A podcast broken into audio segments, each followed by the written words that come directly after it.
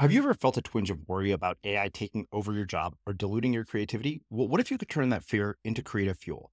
We've just published an amazing new ebook called The Four Keys to Success in an AI World. And this is more than just a guide, it's a deep exploration into the human skills that AI can't touch, the skills that are essential for standing out and thriving, no matter how much technology evolves. We're talking about real differentiators here like creativity, emotional intelligence, critical thinking, and much more. Inside, you'll find actionable insights and strategies to develop these skills, whether you're a creative person, a business person, or just simply someone who loves personal development. This isn't a story about tech taking over, it's a story of human creativity thriving alongside AI. Picture this AI as your creative co pilot, not just as a tool, but a collaborator that enhances your unique human skills. The Four Keys ebook will show you exactly how to do that and view AI in a new way that empowers you instead of overshadows you. Transform your creative potential today. Head over to unmistakablecreative.com slash four keys. Use the number four, K E Y S. That's unmistakablecreative.com slash four keys and download your free copy. It's so interesting because I was not raised to think like an owner. And I'm not, I'm not, you know, dissing on my parents. They're amazing. But we you would own you'd have a 401k or something uh, but there was none of the ownership thing and and and i didn't really think about that until i didn't have ownership because i always had carry and things like that so that's great whatever but what i realized of course when i was sort of freelancing is the minute you, you're on a treadmill right and so I that I realized I really needed to have that, and I think so many people miss the boat on that. And what's so interesting though is I, I was recently in uh, in in Kenya,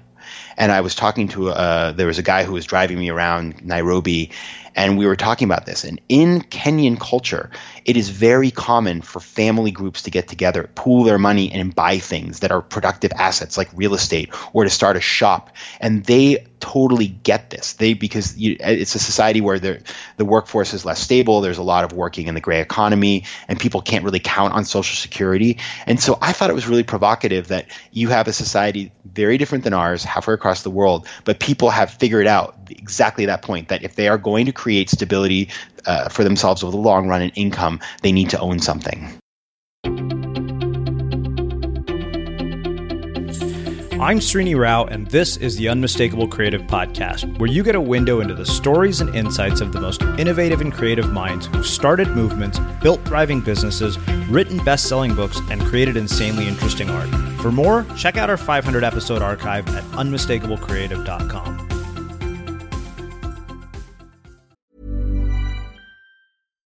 One size fits all seems like a good idea for clothes until you try them on. Same goes for healthcare. That's why United Healthcare offers flexible, budget friendly coverage for medical, vision, dental, and more. Learn more at uh1.com.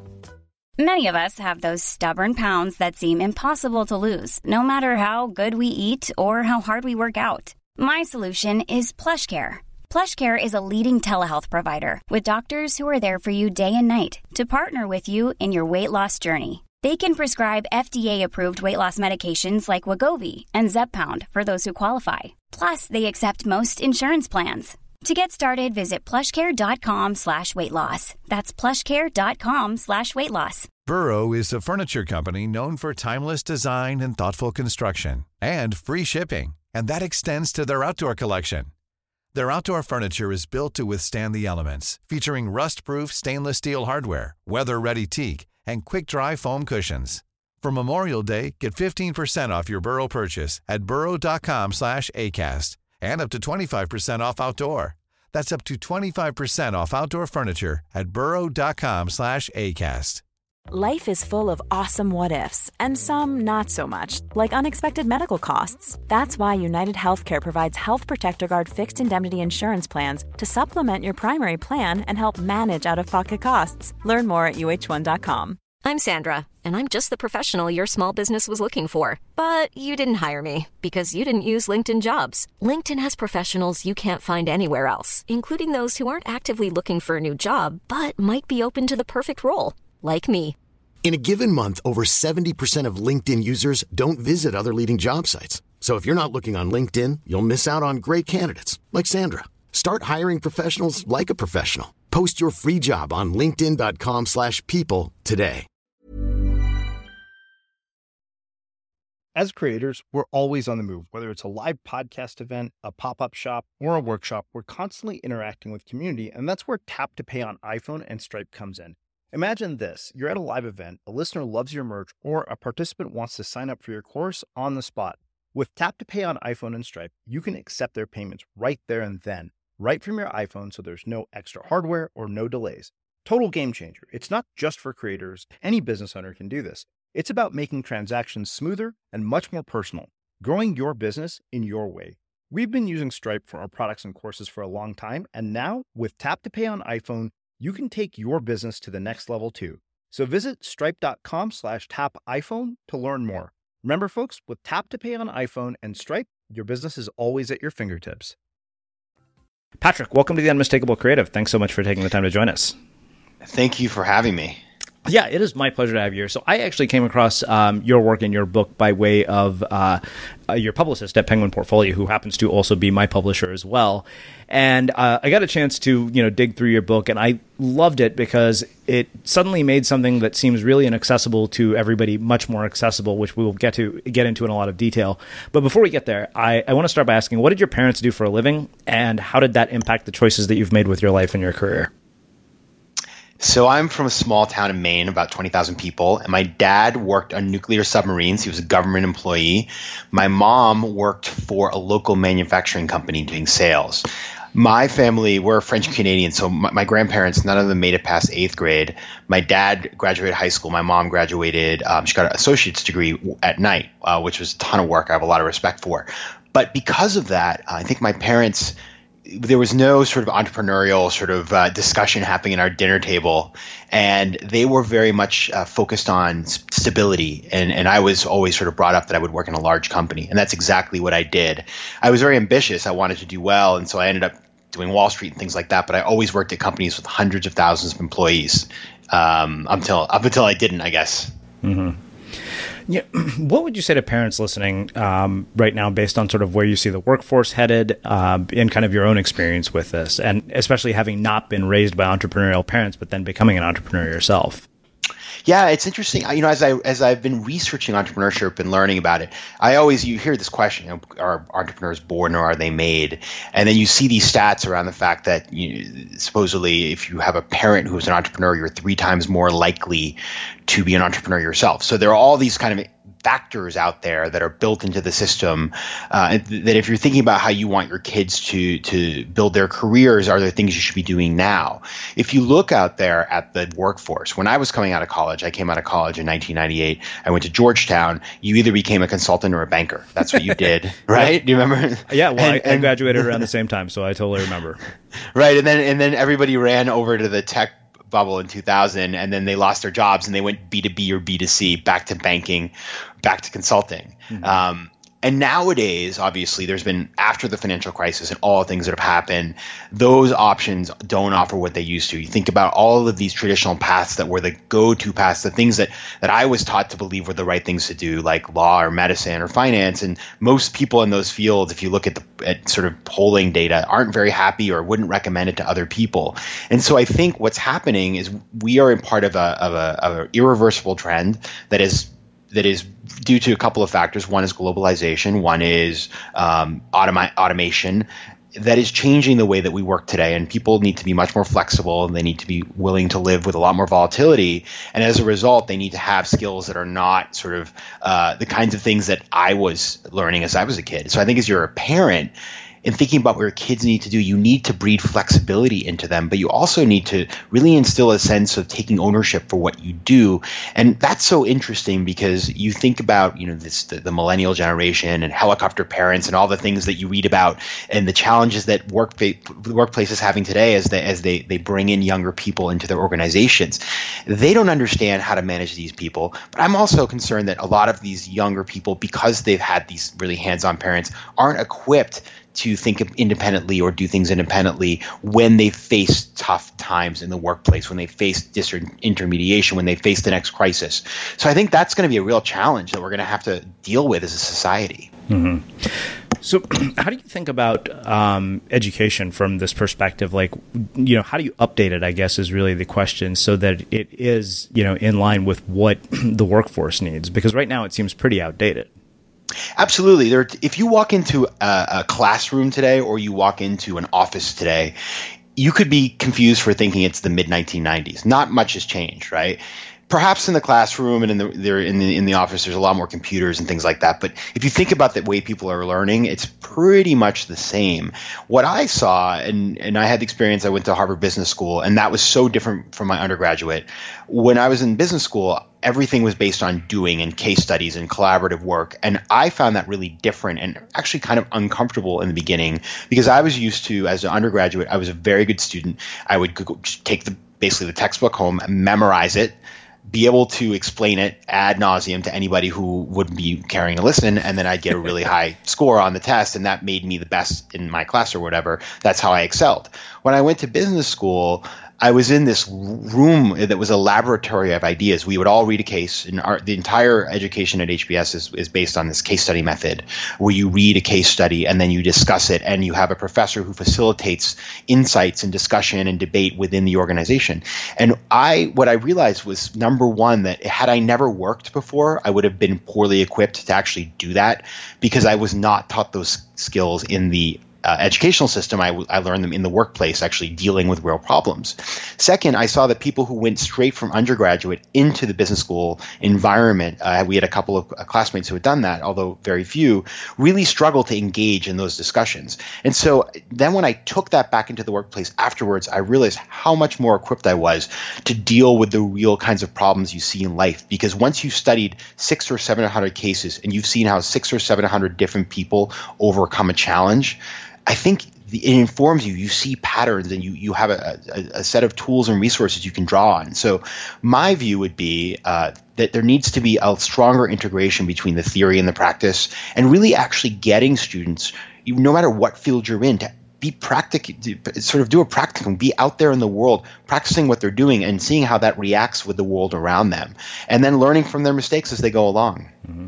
You know, it's interesting. Um, I was, you know, recently at this, uh, as I was mentioned before we hit record, uh, at this nonprofit, and they brought in somebody from the Center for Brain Health uh, from the University of Texas at Dallas, and she had talked about two kinds of learning. One is what we call rote learning, which is exactly what you're talking about with memorizing and regurgitating. And she said, you know, um, the other is what we call integrated reasoning. And what they have found in a lot of their research around, you know, brain science and making your brain smarter and stretching the brain is that simply reading and consuming endlessly um, actually doesn't cause your brain to stretch, whereas integrated reasoning, like actual application, kind of the things that you're talking about, actually, you know, literally from a brain science standpoint, actually causes your brain to stretch stretch and um, makes you more creative and more intelligent.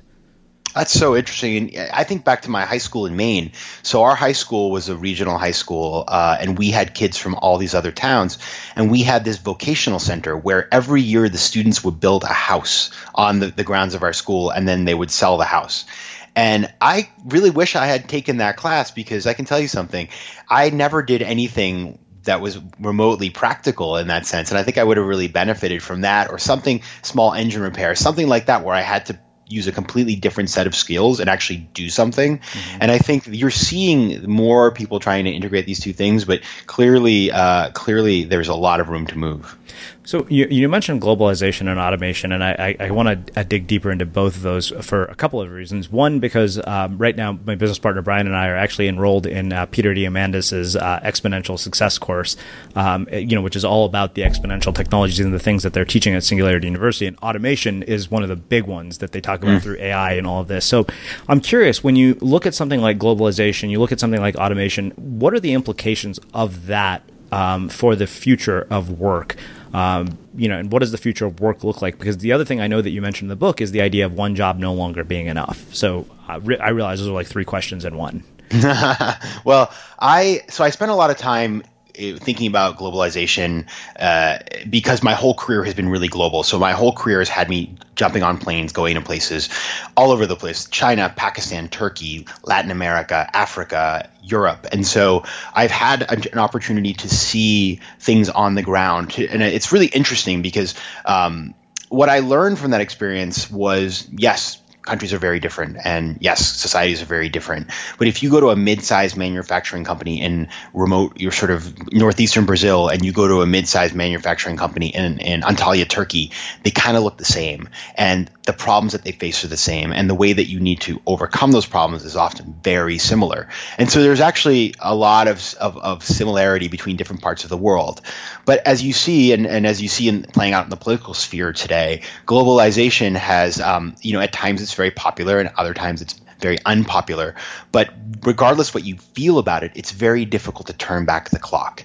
And that combines with the, automize- the automation part of the story, which you mentioned, which is this fact that, and, and I, you talk about AI. Um, I, invested in an AI company a couple years ago that is using algorithms to optimize the uh, the the match between a caller to a call center and an agent in a call center. And so what it does is it makes that interaction more efficient for both parties and better for the company who's the customer.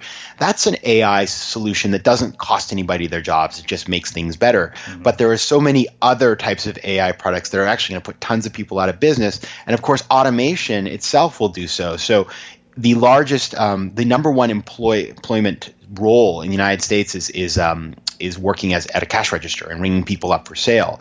And as you see new technologies coming, and you can see this the Amazon store that's been prototyped, you don't really need anybody to do that anymore. And so all of those people are going to be thrown out into the office, uh, sorry, into the street. And so so there's these there's this real shifts taking place. What I think people forget about is it's not just about people who work in quote unquote manual labor or people who work in call centers that are affected. Right. If you look at Wall Street, if you look at trading, if you look at major industries like the legal industry, you're either seeing people losing their jobs due to automation or they're, they're losing their jobs due to globalization and the fact that you can put part of that task somewhere where it will be done much less expensively and as efficiently or more efficiently. And so that affects, you know, the quote unquote white collar workers, and that that that was really a, a big it, sort of realization I had is that globalization affected me in the sense that the globalization of the capital markets and, and the volatility that, that resulted from that and all of the other things that happened in 2008 caused my company, which was AIG, uh, to basically go bankrupt. And I had, you know, I had a, a, a, lot of sort of belief in AIG. I wasn't super,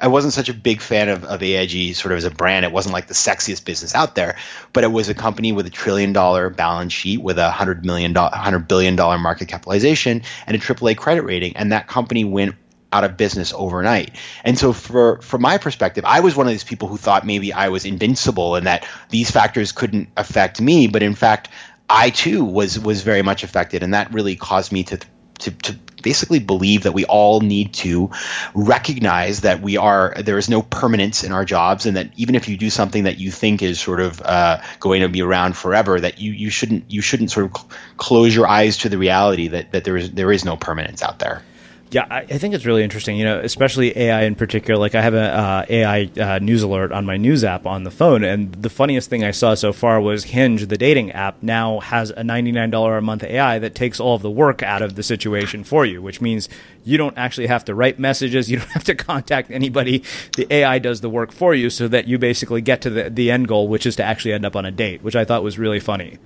Wow. I thought, you know, I've heard, I had a friend who wrote an article for Elle magazine where she hired people offshore to do that. Uh-huh. So the globalization play got trumped by the AI play in this story, apparently.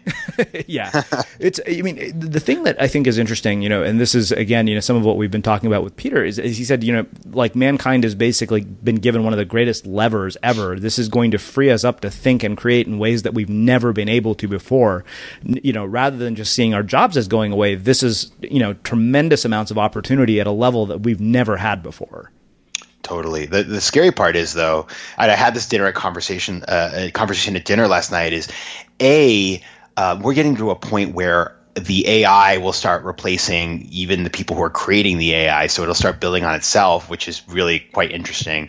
And second is all of the negative things that it may bring, not just in terms of, you know, replacing people's jobs, but there will be negative technologies created that do bad things, mm-hmm. and we haven't seen where those are going to go yet. So you, what, what, it's sort of like you raise a kid and you put them out into the world, and yes, they do some nice things, but sometimes they misbehave. We don't quite know yet where the misbehaving is going to take place. Yeah, well, that that's you know really interesting because you know you've got virtual reality where you could actually have crimes that occur in a virtual world. Um, last night I was watching a documentary on Netflix where it was a documentary about 3D printing and all the 3D printing companies, and there was some kid in Texas who basically figured out how to 3D print weapons uh, using the material in the 3D printer, like actual guns.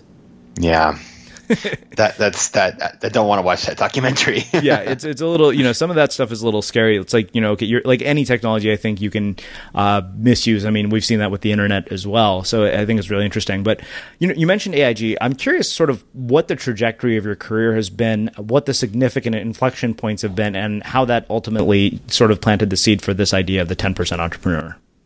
Sure. So I came out of high school and I thought I wanted to be. Um, I had this very uh, exotic dream of being a trade negotiator, which is like sounds so boring, but I loved uh, I loved Latin America. I was really interested in Latin America, and I was really interested in economics.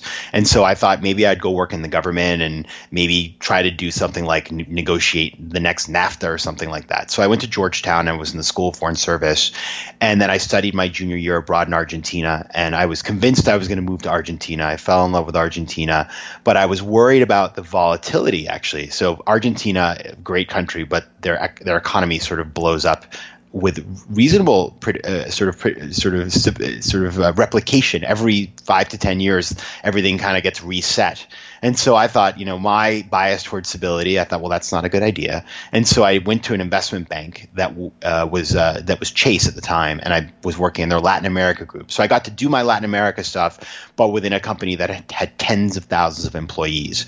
And i was there for a short amount of time and was super bored and didn't like it. And then my boss said why don't you uh, you interview for the venture capital group.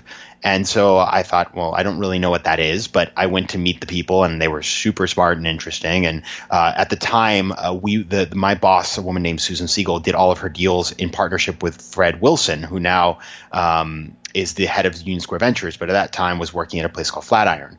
And so I went over and started working with them. And I got one year out of college, I was working on venture capital deals and starting to go on boards of companies and did all of the early sort of first wave of internet companies in Latin America. One of the companies we invested in actually uh, was called Mercado Libre, and that we invested at a, a valuation of less than $10 million. And today it's listed on, uh, I believe it's the NASDAQ, and they have a valuation of about 7 billion. So it was really amazing to be there in the early days, but we were very early to the party. And so in 2000, everything blew up and it really shook me because I sort of thought I had found this perfect place to be. And they started firing people and I we, all of our companies were going bankrupt. And so I decided that I needed to find sort of my next step. And then 9/11 happened and I thought well I really want to get out of New York.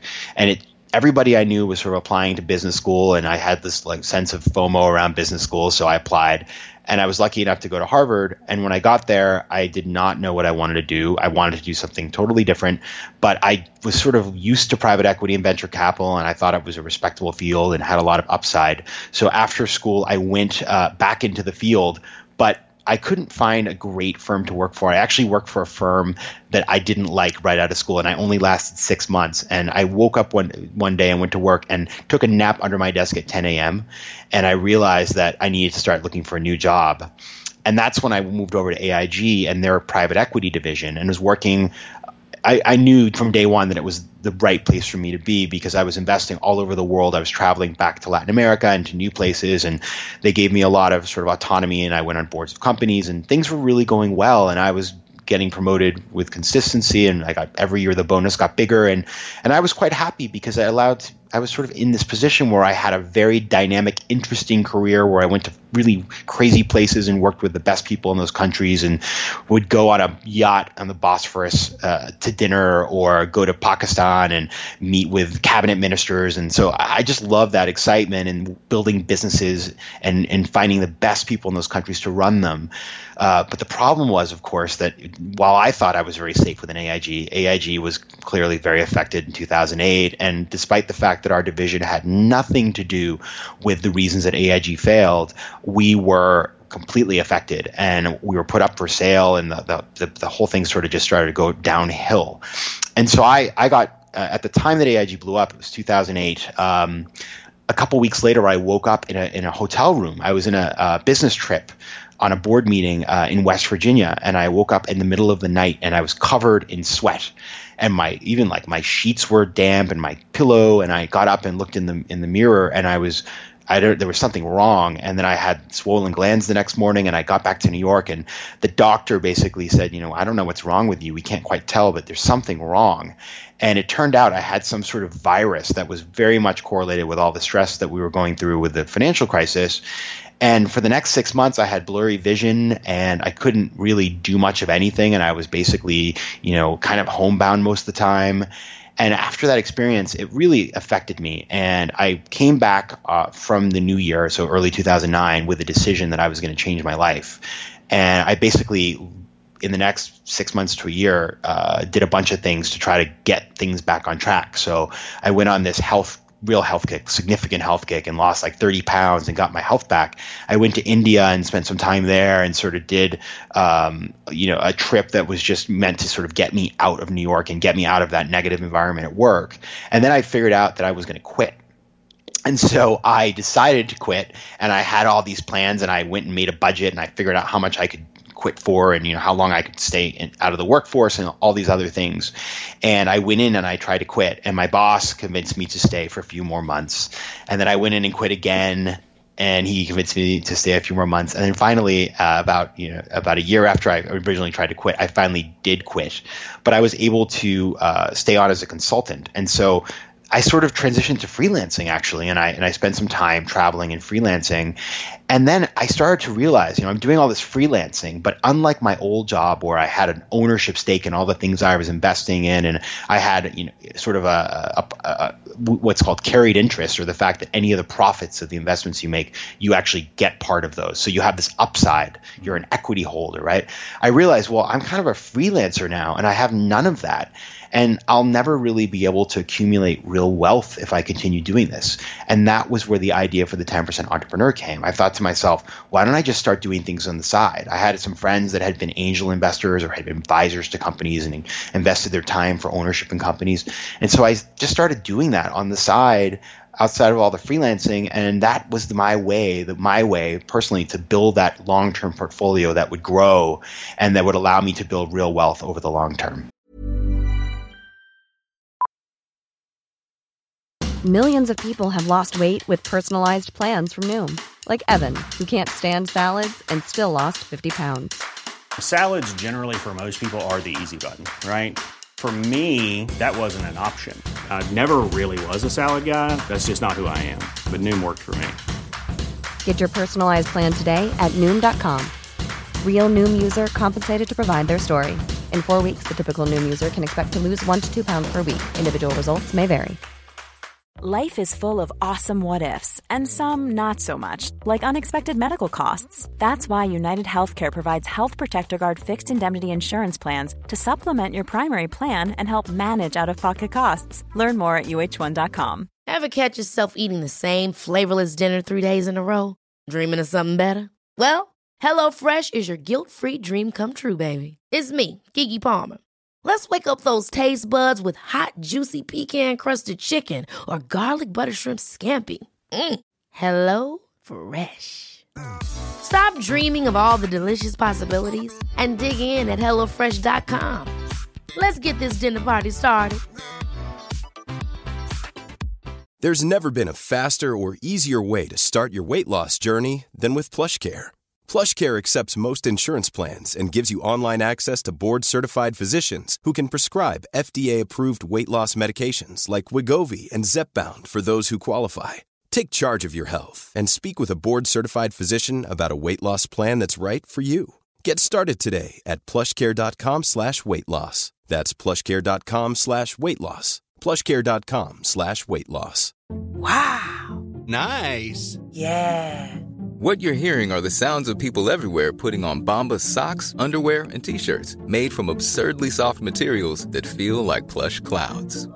Yeah, that plush. And the best part? For every item you purchase, Bombas donates another to someone facing homelessness. Bombas. Big comfort for everyone. Go to bombas.com slash ACAST and use code ACAST for 20% off your first purchase. That's bombas.com slash ACAST. Code ACAST. Hey, it's Ryan Reynolds, and I'm here with Keith, co star of my upcoming film, If, only in theaters, May 17th. Do you want to tell people the big news? All right, I'll do it. Sign up now and you'll get unlimited for $15 a month in six months of Paramount Plus Essential Plan on us. Mintmobile.com slash switch. Upfront payment of $45 equivalent to $15 per month. Unlimited over 40 gigabytes per month. Face lower speeds. Videos at 480p. Active Mint customers by 531.24 get six months of Paramount Plus Essential Plan. Auto renews after six months. Offer ends May 31st, 2024. Separate Paramount Plus registration required. Terms and conditions apply if rated PG. Okay, wow, so many questions come from that. Um, so you know, you've got to to sort of have a front row seat to really high performing and successful people at a very young age, um, and I think that's not you know the norm necessarily. I'm curious, you know, by being exposed to people like that at such a young age, what it taught you about success, human behavior, and relationships that you've applied to your life going forward. Yes, so one of the things that I learned from the people who I really believed in, uh, people like Susan Segal, who was my boss, uh, and Fred Wilson, people like that, was they empowered me even when I didn't really know what I was doing. They were always there. They gave me clear instructions and they were there if I needed help. But they empowered me to actually go out and do things in companies and sit down with management teams from a very tender age of like 23, 24 years old. And I was scared. I remember having a lot of terror actually because I, I was definitely in above my head. But of course, what you realize as you do this is if you're mildly successful and if you're able to have some some modicum of success, you quickly learn to have more confidence and you quickly become more adept. And so that was a big thing for me because I really lacked for confidence. Again, I come from a small town in Maine. I'd never even met a person who worked on Wall Street, right? So this was like a world that I did not understand.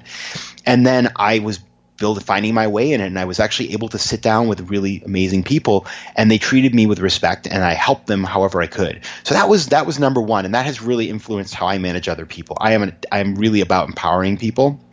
The second thing i noticed that these people did so well and i think about fred who who I would watch him because you know you watch a person like that and you just want to be them, right? Fred Wilson, number one, helps everybody he can. Uh, he is a very helpful person. Number two, he knows very well who in his network can be sort of called upon and unleashed to help with specific situations. And so when I saw that, I replicated that. And when I would meet companies, I was always there. I was their advocate to help them with with what they needed, and I would go really out of my way to find the right people in my network who could help those companies. And that really, that's something that I have really continue to do and that's been a big part it's really a big part of what is it is to be a 10% entrepreneur and so those two healthy habits for me um, they they really formed the way that i think about how you can be successful in the workplace you know, the other thing that you brought up was this period of you know waking up, um, you know, with sheets drenched, you know, covered in sweat. I'm curious why you think it so often takes something like that for people to actually make a change in their life. Oof, that is a great question. Yeah, because I I had you know working and traveling around the world, I'd probably put on some weight, and I was not as healthy as I could have been, and I was very stressed out. And that moment, it was totally like a, a, a uh, just flipping a switch for me. And I think for me, um, I think part of it was that I was so busy that I could distract myself with the things that were going well. And so I didn't necessarily need to think about that. And I think the other thing is that we surround ourselves with people who do the same things that we do. So many of my friends were indulging in the same types of things, were distracted by the same types of things. And so it was very easy to feel like, you know, I'm doing just fine. Um, but the minute that you have that experience, you realize, you know, this is this is a turning point. How am I going to react? And and my reaction was to to come in pretty strong in terms of trying to fix those problems as best as I could. Hmm. All right. So, I, you know, I want to spend the rest of our time really talking about this whole idea of the 10% entrepreneur because, you know, I loved it because for the first time I actually saw it from a framework sort of standpoint as opposed to things sort of just falling in your lap. Like you almost systematized how to do this. Um, but I want to make a comment and actually, you know, ask you a bit about the ownership piece. You know, my business partner, Brian, and I, he sent me a text a few weeks ago. He said, listen, he said, for decades, people have spent their lives building other people's wealth and uh, mm. you know, he said that more or less describes the entire workforce. He said unless you own equity in something, you don't own anything. Which you know, I know you've made a, a point about ownership, which I, I, really, when I heard that, I thought, wow, that is really profound because that's the that's what the, that's the way the bulk of the world more or less operates with no ownership in whatever it is that they're working on. Yes, that is so true. Um, it's so interesting because I was not raised to think like an owner, and I'm not. I'm not you know dissing on my parents; they're amazing, but we you would own you'd have a 401k or something uh, but there was none of the ownership thing. And and and i didn't really think about that until i didn't have ownership because i always had carry and things like that so that's great whatever. But what i realized of course when i was sort of freelancing is the minute you, you're on a treadmill right? And so I that I realized I really needed to have that, and I think so many people miss the boat on that. And what's so interesting though is I, I was recently in uh, in in Kenya, and I was talking to uh, there was a guy who was driving me around Nairobi, and we were talking about this. And in Kenyan culture, it is very common for family groups to get together, pool their money, and buy things that are productive assets like real estate or to start a shop. And they totally get this. They because you, it's a society where the the workforce is less stable. There's a lot of working in the gray economy, and people can't really count on social security. And so I thought it was really provocative that you have a society very different than ours, halfway across the world, but people have figured out exactly that point that if they are going to create stability uh, for themselves over the long run and income, they need to own something. Mm-hmm. So you know, I think the the sort of perception, at least from the outside, uh, you know, when we spend our time on, on websites like Medium, or you know, we read you know websites like TechCrunch, or just articles that come across our radar, it's that the idea of ownership is only reserved for sort of you know if you're lucky enough to have been you know early in a startup and cashed out you have cash to throw around. Or you happen to be a venture capitalist and you have cash to throw around that you can invest in and you can get ownership stakes in. But i think what i'd really like to do is kind of look at this entire framework for the 10% entrepreneur and talk about how that leads to ownership um, so I know you talked first about the five types of 10% entrepreneurs, and then I know you offered an entire framework, which I realize we could spend the rest of our time talking about this, which is what I want to do. Um, so do you think you could walk us through kind of how this actually applies in our own lives, regardless of where we are career wise? Absolutely. So the first thing I ever did as a 10% entrepreneur so I, I, love the i appreciate you use the word framework because that's what i wanted it to be because i wanted to create a system that people almost like a manual that people could apply and feel uh, that no matter where they, where they were in their career, this I didn't write this book for people on Wall Street. I'm glad if they read it, and I hope they enjoy it and use it. But I want this book to be applicable to people in all kinds of different industries, all kinds of different places around the world. That's really the reason I did this. It was really important to me, and so I tried to make it really clear and approachable. And so, uh, but I learned it. I did this sort of by I was in the dark room looking for the light switch and trying different things. And the first thing I ever did uh, was was become an advisor. So the first type of 10% entrepreneur is what I call an advisor. And an advisor is somebody who invests their time in exchange for ownership in a company. And so what happened with me was I was trying to figure out what to do. It was 2010 by that point, so I had spent two years trying to un- unwind myself and figure out where I was going to go. And a friend of mine who had worked with me in the past had a company he had started, and he was based in California, and he wanted to have somebody on the East Coast to drum up some business meetings. And we were selling, um, we were working with YouTube influencers to sell uh, basically campaigns on YouTube, ad campaigns. And so he said, "Can you get some meetings with companies in different industries?" And I had some friends at these places, so I said, "Sure." And I set up some meetings. In exchange for that, he gave me shares in the company and he also gave me a commission on anything I generated. And so I thought that was kind of interesting. I liked the fact that I was an owner and the fact that there was a direct relationship between what I was doing and the value of the company. And so over time, as we grew and became more successful, the value of my equity grew. And I never had to invest a dime for that. And when we ended up basically the company, we realized it wasn't an amazing company. It was never going to go crazy in scale and be a massive business, and so we decided to basically wind it down. I sold my shares back to him. He paid me some money for them, and I walked away. You know, maybe I didn't make millions of dollars, but I walked away having made a little money. But I also had tried something totally new, which was selling. I'd never sold a thing in my life, and I learned something new about that. And I, I learned I was actually pretty good at it. And I also learned that there was some real value to just being part of something and and and sort of being an owner of something. And so that that was my first experience, is this advisor experience. And then later on, my friend Marcelo, the same guy, started this company called Ipsy, which has gone on to be a very successful company um, that is in the cosmetic space. And he called me this time and said, "Would you be willing to invest as an angel investor?" And an angel investor invests capital in exchange for money. So, like you were talking about, you, know, you hear about this sometimes. Like Ashton Kutcher does this, mm-hmm. and so I would have never done that before, even if I had, you know, had the capital. But I was just afraid. I thought to myself, you know, my money well, I, when am I, you know, it's just, when am I going to see this money again? But because I had worked with him and I had some little experience in the industry and I knew more about it, I said, sure. And that's, I invested very early on and the company's gone on to raise over $100 million. And so it's been very successful. But that was, that was sort of not the first thing I did. I really started out as the advisor because that to me seemed like much lower risk. The other three types of 10% entrepreneurs are what I call the founder, the aficionado, and the 110% entrepreneur. So the founder is somebody who starts a company and runs it while working full time. And often they will do that to try out a business idea and make sure that it works before maybe going and running it full time. And that may take years, by the way. So I have a, a, a, friend who took her five years to go from working full time to maybe, you know, she's now gone on and she's running that business full time. And it could be that it's six months, but it's a way for you to try something on the side and make sure it works before you just jump in.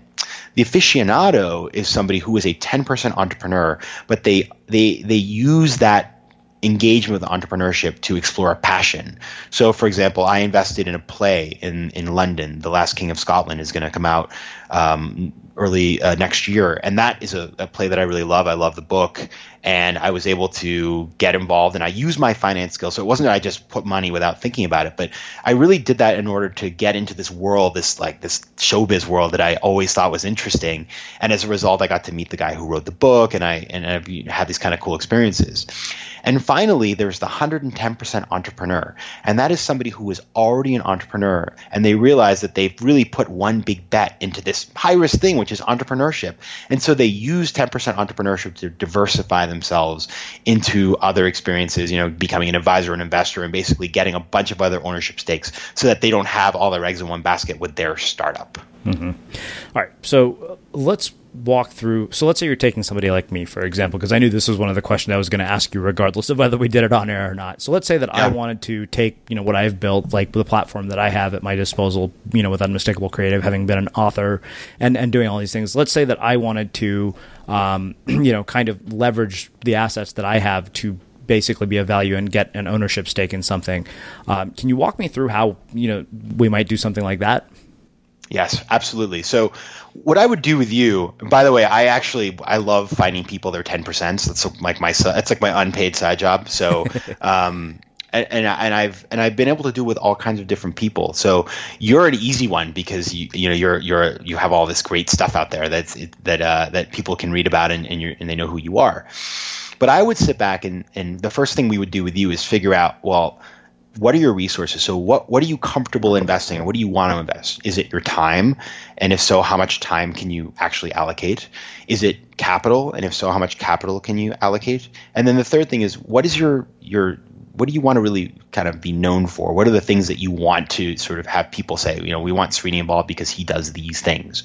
So for example, with you, say you said to me, well, Patrick, listen, you know, I don't really want to invest capital right now, maybe later, but you know, it's not something I want to do today but I do want to invest time. But I'm pretty busy. I can probably, you know, I, am I'm, I'm like an international best-selling author with a thriving speaking career and a podcast. Like, so I don't have too much time, but I can probably give you three to four hours a month.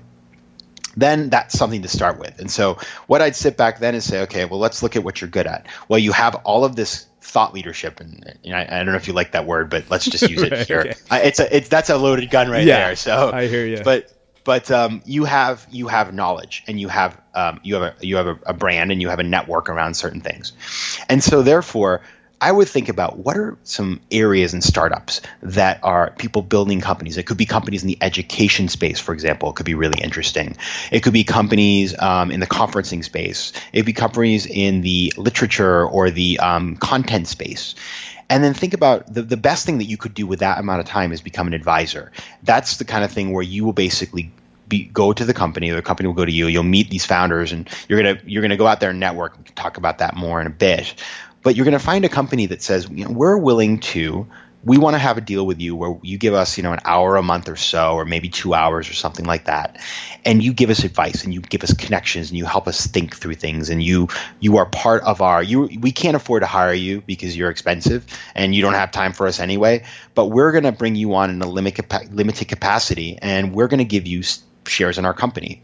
And this is something that is very standard these days. And so that that exists in the world of, of Silicon Valley and startups and all that. It may be, by the way, like say you were a um, you were a graphic designer you could do the same thing with a small business in your community. You need to figure out how you structure that. But there's all these different ways uh, to engage with companies with a limited amount of time if you think about what you can offer to them and how that's valuable to them. Mm-hmm.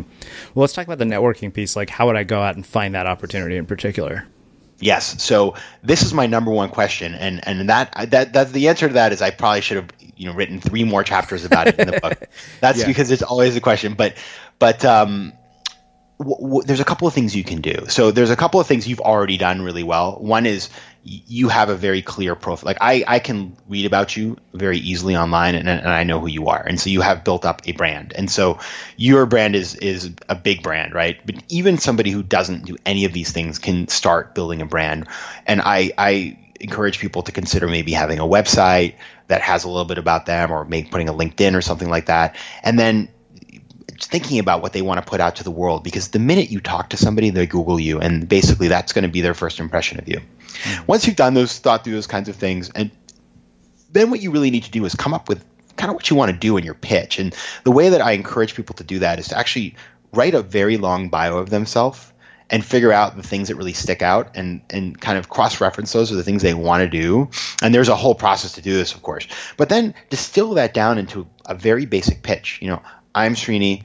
I'm uh, you know an expert in in content creation and building communities and telling stories, and I have a, a, broad network of people in those in those spaces, and I'm looking to advise companies that can value that skill set, and then go to the places where those entrepreneurs are, and so that's the third part.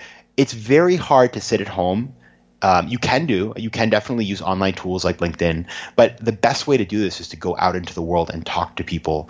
And so, for example, what I did and what I do today, and what drives a lot of the things that I see, is that I go to where the entrepreneurs are. I go to meetups or I go to um, uh, tech accelerators and offer to be a mentor, or I talk to students. Students are great because they're always working on new ideas. And I just tell everybody that I talk to what I'm up to and what I'm looking for. And what I also do is I, when I started doing this, I made a list of the 10 people I thought could be most helpful to me. And I went and talked to them.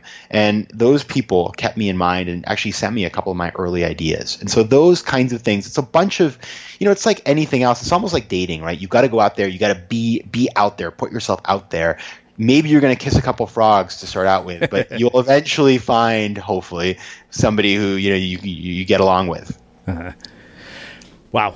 Um, the, I, I, love this. You know, I think that the thing that I, like I said, I liked most and what I really appreciated so much was that this took the idea of, you know, ownership and, and all these things and made them accessible to everybody as opposed to, you know, accessible to the elite few who, you know, seem to be qualified or have deep enough pockets to be able to do this. Yes, that I'm glad you you you you you noticed that because one thing that really again I mean, I've said before, but I am from this small town in Maine where I didn't know people that did these things, and so when I what I didn't want to happen as I thought about this is like this is not just for entitled people, and, and there's nothing wrong if you're if you come from money and you do this too. Like, uh, you know, all, more power to you. We want you part of this movement. But what I what it really kind of irritates me a bit is when people say, and it happens to me all the time. There's always that person who says, "Well, if you're doing it part time, it's not legit, and it's this is not you know not the right way to go, and, and you you can't do it that way." And what I say to people is, you know, first of all, this isn't like some club with a velvet rope around it. Like, however you want to get into the club, like you get in, you hustle, right?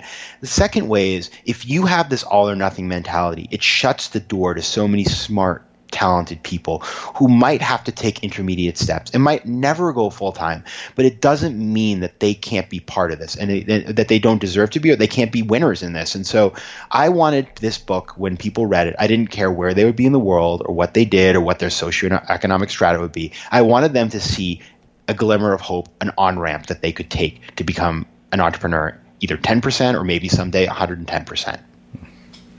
So I have a couple of final questions. Um, one is. Um, is there a book or any books in particular that have had a profound impact on your life that you would recommend to our audience?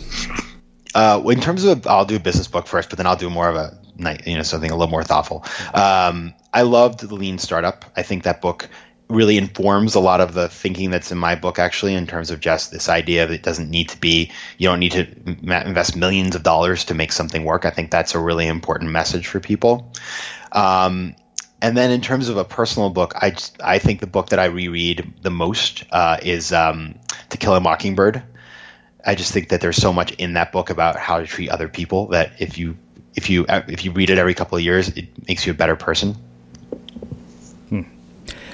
all right. So one final question for you, which is how we finish all our interviews at the Unmistakable Creative. What do you think it is that makes somebody or something unmistakable?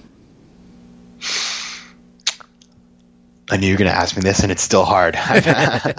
um, I think it's um, the confidence to go your own way, and the humility to realize when you're wrong and you are going the wrong way and you need to change pace. Well, this has been just absolutely fantastic. Um, you've packed it with so much insight. So, where can people learn more about you, um, your work, and the book? So you can find me uh, at my website patrickmcginnis.com, and there you can you can download a free chapter of the book. And there's a bunch of blog posts. For example, I give sample advisor contracts and some terms that you real practical stuff, and that has links to all of my um, social as well. So you know the, all of the good stuff on Facebook and and on Twitter and places like that. So I, I, would love to, to hear from you and, and uh, hear your questions and ideas. Awesome. And for everybody listening, we will wrap the show with that next time on the Unmistakable Creative. In 2006, kind of in the the height of all of this, I got sick. I uh, was uh, struggling with vertigo and fatigue and like really weird symptoms like tingling in my face and my hands. And I couldn't figure out what was going on. My doctor thought maybe I had an ear infection or that I was just really you know, overworked and stressed out like the rest of the world. And I kept going back to doctors and taking, doing tests and neurological exams. And while this was all happening, I should mention that I was training for a fundraiser event, a bike event in Salt Lake City to raise money for uh, the National Multiple Sclerosis Society and was getting ready to do this big ride but I had such bad vertigo that I couldn't ride my bike during the last couple months of training. And just before uh, the race, I was diagnosed with MS myself. Courtney Carver joins us to talk about how to be more with less. Ever catch yourself eating the same flavorless dinner three days in a row? Dreaming of something better? Well, HelloFresh is your guilt free dream come true, baby. It's me, Keke Palmer. Let's wake up those taste buds with hot, juicy pecan crusted chicken or garlic butter shrimp scampi. Mm. Hello Fresh. Stop dreaming of all the delicious possibilities and dig in at HelloFresh.com. Let's get this dinner party started. Hey, it's Paige DeSorbo from Giggly Squad. High quality fashion without the price tag? Say hello to Quince. I'm snagging high end essentials like cozy cashmere sweaters, sleek leather jackets, fine jewelry, and so much more. With Quince being 50 to 80% less than similar brands. And they partner with factories that prioritize safe, ethical, and responsible manufacturing. I love that. Luxury quality within reach. Go to quince.com slash style to get free shipping and 365 day returns on your next order. Quince.com slash style. Mom deserves the best, and there's no better place to shop for Mother's Day than Whole Foods Market. They're your destination for unbeatable savings, from premium gifts to show-stopping flowers and irresistible desserts. Start by saving 33% with Prime on all body care and candles. Then get a 15-stem bunch of tulips for just $9.99 each with Prime. Round out Mom's menu with festive rosé, irresistible berry chantilly cake, and more special treats. Come celebrate Mother's Day at Whole Foods Market. When you make decisions for your company, you look for the no brainers. If you have a lot of mailing to do, stamps.com is the ultimate no brainer. Use the stamps.com mobile app to mail everything you need to keep your business running with up to 89% off USPS and UPS. Make the same no brainer decision as over 1 million other businesses with stamps.com. Use code PROGRAM for a special offer. That's stamps.com code PROGRAM. Have you ever felt a twinge of worry about AI taking over your job or diluting your creativity? Well, what if you could turn that fear into creative fuel? We've just published an amazing new ebook called The Four Keys to Success in an AI World. And this is more than just a guide, it's a deep exploration into the human skills that AI can't touch, the skills that are essential for standing out and thriving, no matter how much technology evolves. We're talking about real differentiators here like creativity, emotional intelligence, critical thinking, and much more. Inside, you'll find actionable insights and strategies to develop these skills, whether you're a creative person, a business person, or just simply someone who loves personal development. This isn't a story about tech taking over, it's a story of human creativity thriving alongside AI. Picture this AI as your creative co pilot, not just as a tool, but a collaborator that enhances your unique human skills. The Four Keys ebook will show you exactly how to do that and view AI in a new way that empowers you instead of overshadows you. Transform your creative potential today. Head over to unmistakablecreative.com slash four keys. Use the number four, K E Y S. That's unmistakablecreative.com slash four keys and download your free copy.